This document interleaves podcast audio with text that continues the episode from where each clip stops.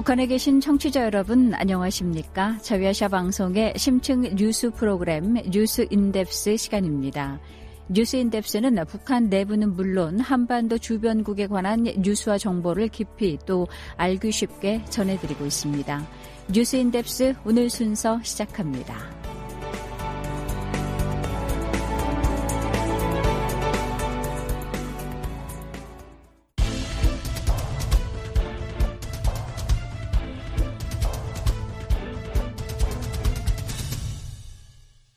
북한 뉴스를 깊이 있게 전해드리는 심층 보도 시간입니다.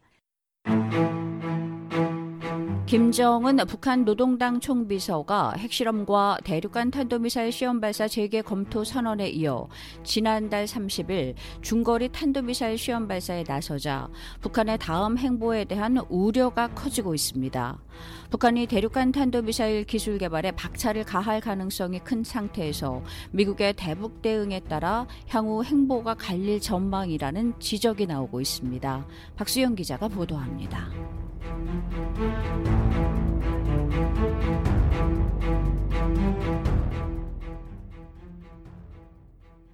북한의 미사일 도발이 숨가쁘게 이어지고 있습니다.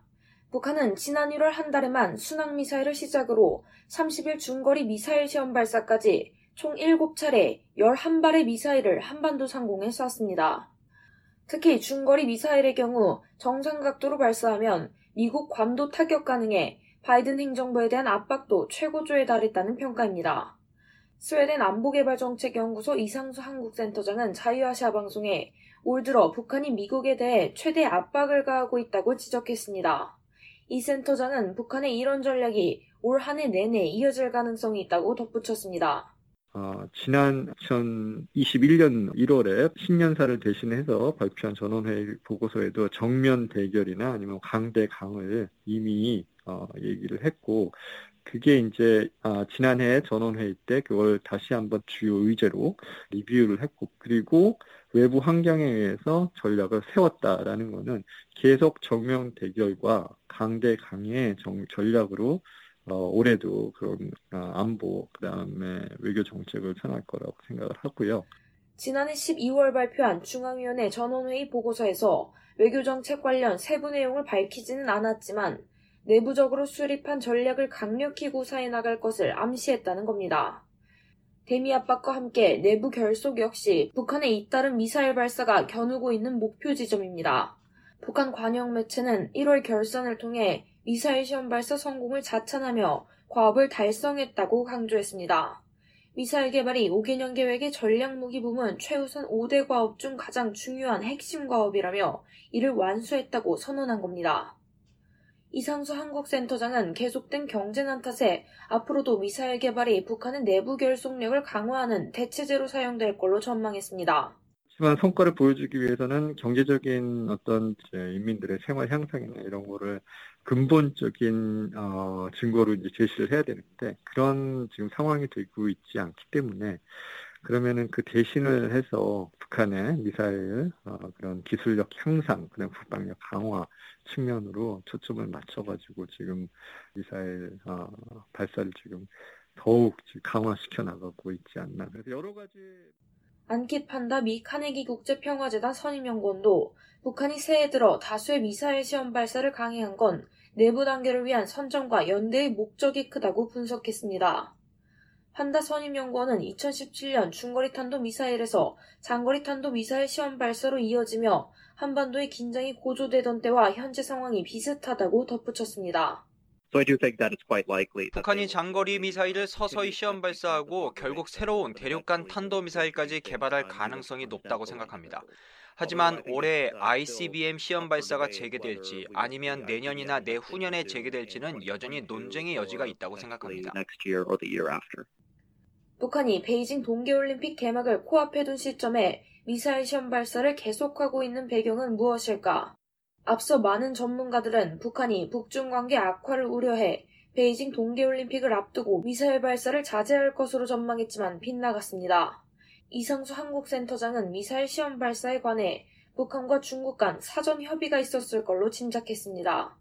북한의 미사일 시험 발사는 지역 안보에 큰 영향을 끼칠 수밖에 없어 중국의 사전 동의가 없었다면 강행할 수 없었다는 겁니다. 그는 나아가 미국과 대립각을 세우고 있는 중국이 북한의 미사일 시험 발사를 미국을 압박할 기회로 보고 있을 가능성을 제기했습니다. 중국은 어, 미국의 정치적, 군사적 어, 영향력을 한반도 동북아 지역에 감소시키는 게 최우선이기 때문에 북한이 이런 어, 같은 궁극적인 어, 목적을 같이 하는 한 미사일 도발로 인해서 위기를 끌어내 고조를 시키고 그 다음에 강한 요구를 통해서 미국이 태도 변화가 있다면은 그게 결과적으로는 중국한테도 전략적 이득이 어, 취할 수 있는 그런 환경이 만들어지는 것을 고려를 해서 어, 아무리 지금 동계올림픽, 어, 북경올림픽 전에 지금 발사를 어, 북한이 지금 지역 안보에 위협을 끼치고 있지만 어느 정도 수용을 할 수 있고 그다음에 그거에 대한 협력을 북한에 주고 있다. 그렇게 보고 있습니다. 실제 북한의 이딴 미사일 시험 발사 속에서도 북한과 중국 간 경제 협력은 이어지는 분위기입니다. 이미 양국 간 화물열차 운행이 재개된 데 이어 2016년 북한의 핵실험 이후 6년간 중단됐던 단둥 중조 국제상품무역 디지털 전람회가 온라인상에서 개최된다고 중국 국제상회가 발표했습니다. 북한과 중국 양국 간 무역 협력을 강화하기 위한 무역 박람회는 4월 28일부터 6월 28일까지 두 달간 개최될 예정입니다. 이처럼 북중 양국 간 무역 재개 바람이 불고 있는 상황에서 중국이 과연 유엔의 추가 대북 제재에 동참할지 의문을 제기하는 전문가들이 늘고 있습니다. 이런 상황 속에서도 미국의 대북 정책은 현상 유지 기조를 벗어나지 못하고 있다는 지적입니다. 미 국무부와 국방부는 북한의 계속된 미사일 발사와 대륙간 탄도 미사일 발사 가능성에 대한 입장을 묻는 자유아시아 방송의 질의에 정례 기자 설명회에서 언급한 도발 중단 촉구, 외교적 문제 해결 노력 외에는 더 이상 할 말이 없다는 입장을 밝혔습니다. 앞서 존 커비 미 국방부 대변인은 지난달 31일 정례 기자 설명회에서 북한이 미사일 시험 발사와 도발을 중단하고 유엔 안전보장 이사회 결의를 준수하며 역내 국가에 대한 위협을 가하지 않기를 바란다고 경고했습니다.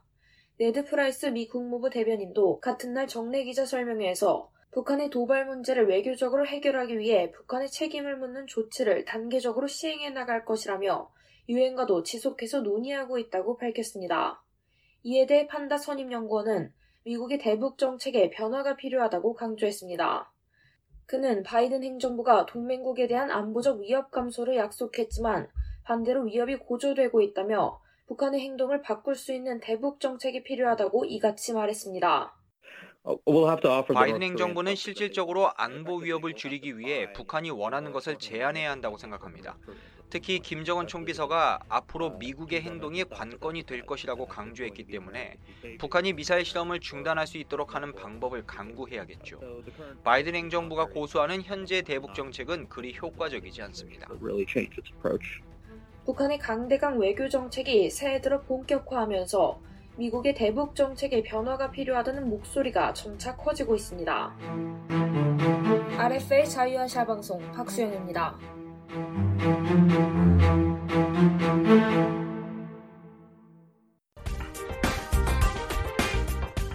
여러분께서는 RFA 자유아시아 방송의 뉴스 인덱스 듣고 계십니다.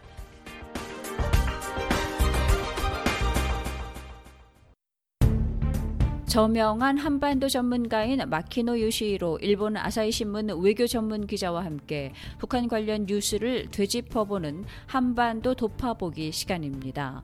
최근 급변하고 있는 한반도 정세를 분석하고 전망해보는 시간으로 대담의 박수영 기자입니다.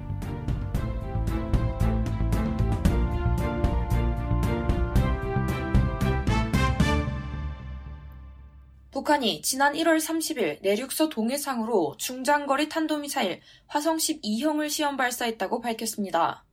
마키노 기자님, 먼저 화성 12형 어떤 미사일인가요? 네, 그 화성 12는 북한이 2017년 3월에 새로 개발한 그 신형 그 백투상 엔진을 탑재한 중거리 및 단도미사일 IRBM입니다.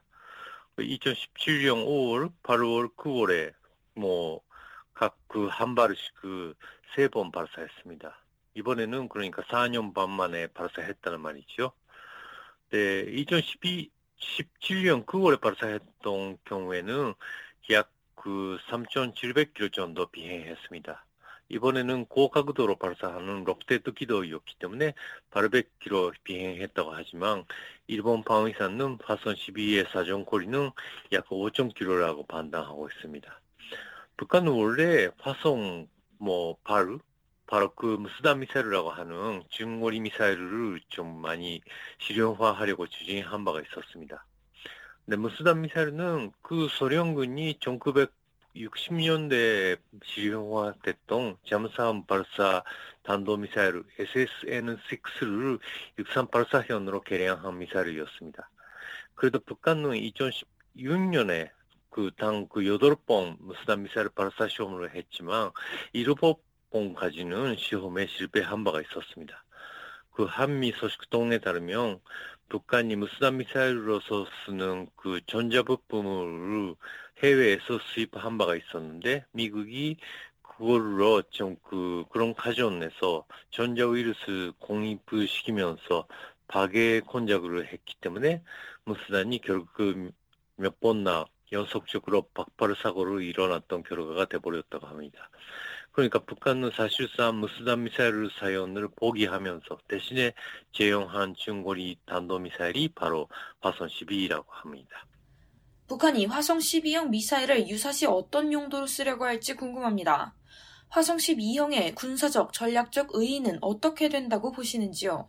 네, 북한군에서 단도미사일 담당한 전략군 대변인이 2017년 8월 8일자로 화성 12를 쓰면서 미군 기지 있는 구암 섬 주변에 보위 사격 검토하겠다고 경고한 성명을 발표한 바가 있었습니다. 대변인은 당시 포위 사격에 대해서는 그암에 있는 그 주요 군사기지를 제압하고 견제하고 미국의 엄청난 경고 신호를 보내기 위한 것이다라고 설명한 바가 있었습니다. 화성 12의 사정거리 생각해보면 그암에 있는 미군 기지를 공격하기 위해서 만들었던 미사일이라고 할 수가 있습니다. 물론 북한도 한 발이라도 그암을 공격한다고 하면 미국의 그 반격을 당하고 북한이 개멸적인 피해 입을 수밖에 없다고 그거는 알고 있습니다. 그러니까 화성 12는 북한 입장으로서는 고스모토 추천력의 수단이라고 말할 수가 있습니다. 바로 미국이 북한을 공격하려면 미국도 금 피해 입을 수밖에 없다고 경고하면서 미국의 공격을 억제하기 위한 수단으로서 쓰고 있다고 생각합니다. 물론 그러기 위해서는 핵탄도를 답시할 수 있는 미사일이라고 그렇게 그 생각하고 있다고 저는 보고 그 통상무기로서 화산 12 만들고 사용하더라도 아마 그 암에 미군 기지의 활주로 정도를 파괴할 수밖에 없는 힘밖에 없으니까 역시 핵무기로서 쓸 수밖에 없습니다. 화산 12가 핵탄도를 답시할 수 있는지 아닌지는 아직 확인한 바가 없지만 북한은 당연히 핵탄두를 소형화를 추진하고 있다고 보고 있습니다. 화성 12형이 북한이 2017년 발사한 대륙간 탄도미사일급 화성 15형과는 어떻게 다릅니까?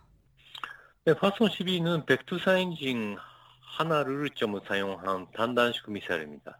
거기에 대해서 화성 15는 백투상 엔진을 두개 썼던 2단식 미사일이라고 사정거리는 1만 킬로 이상 있습니다.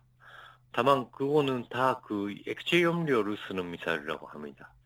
액시용료 쓰는 미사일은 염료 장기 보관이 어렵고 그리고 발사 직전에 염료를 지급해야 하는 그런 문제가 있습니다. 북한이 요즘에 카톨리지 방식의 염료를 개발하고 있다고 주장하고 있는 것은 이 문제점을 위식한 결과라고 저는 보고 있고요. 그리고 북한은 2019년부터 KN-23나 KN-24 같은 단거리 단도미사일 그리고 SLBM들을 좀 발사하고 있지만 다 고체 염료 그 엔진을 사용하고 있습니다. 고체 염료는 너무 바란스 좋게 염소시키기가 너무 어렵고 추진력이 불안전하게 되는 그런 그 문제점이 있다고 합니다. 그 금염료가 되면 될수록 이런 문제를 해결하기가 어려워지고 북한은 유독 중거리 단도미사일에서는 액체염료가 쓰고 있다는 것을 좀 이번 시험에서 드러났습니다. 북한은 당연히 새로운 고체 염료를 쓸 수 있는 그런 중거리 탄도미사일이나 대륙간 탄도미사일 개발도 추진하고 있다고 생각하지만 아직도 길이 멀다 저는 보고 있습니다. 화성 12형은 미국의 직접적인 위협이 된다는 점에서 이번 미사일 발사는 미국을 염두에 쓰리라 볼 수 있겠는데요. 북한이 미국에게 어떤 신호를 보내고 있다고 보시는지요? 네, 이번 화성 12 발사에 대해서 북한은 아무 그 메시지도 보내지 않고 있습니다. 뭐 1월 31일자 노동신문은 3면에서 화성 12 발사도 보도했지만 보도문에서는 그 미국에 대한 언급도 없고 전체 지도자의 지자도 없었습니다. 이거는 그 2017년 8월 당시 북한이 구안 포위 사격을 경호했을 때하고는 좀 다른 태도라고 저는 생각합니다.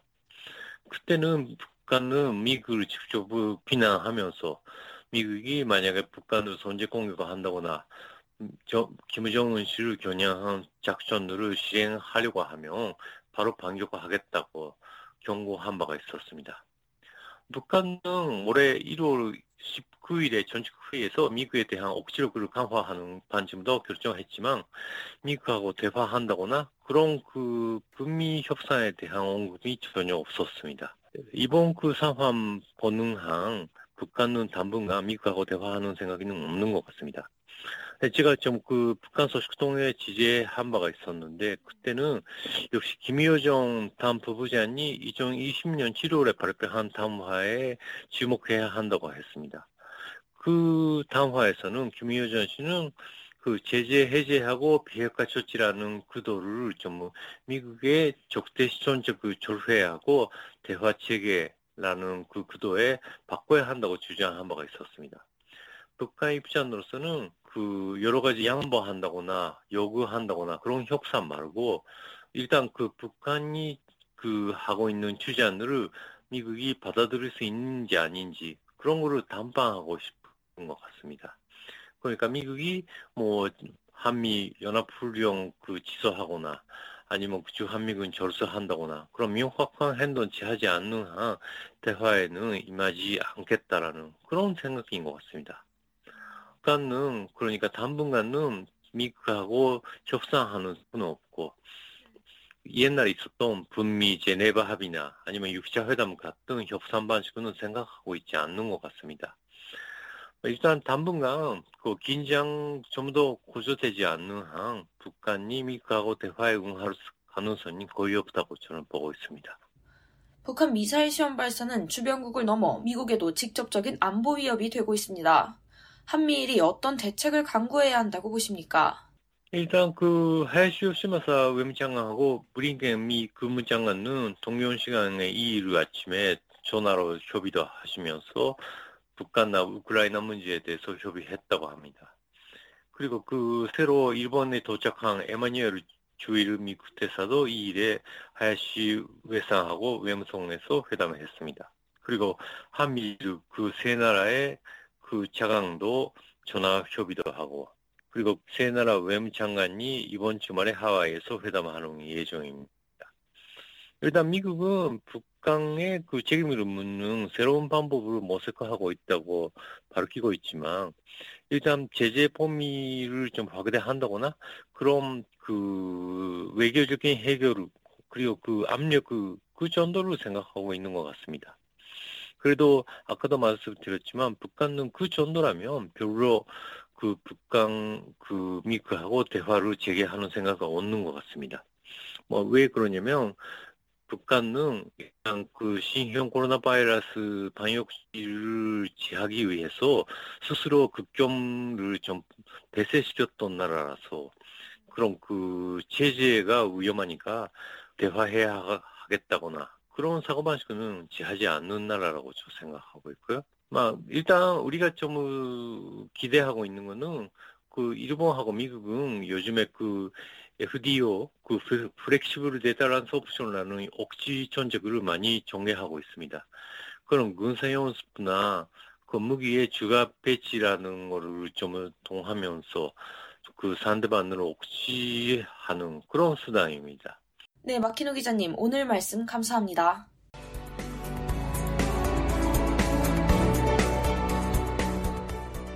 네, RF의 심층 뉴스 프로그램 뉴스 인덱스 오늘 준비한 소식은 여기까지입니다. 다음 시간에 새로운 소식으로 찾아뵙겠습니다. 지금까지 기획 제작의 심층 뉴스팀 진행의 양윤정입니다.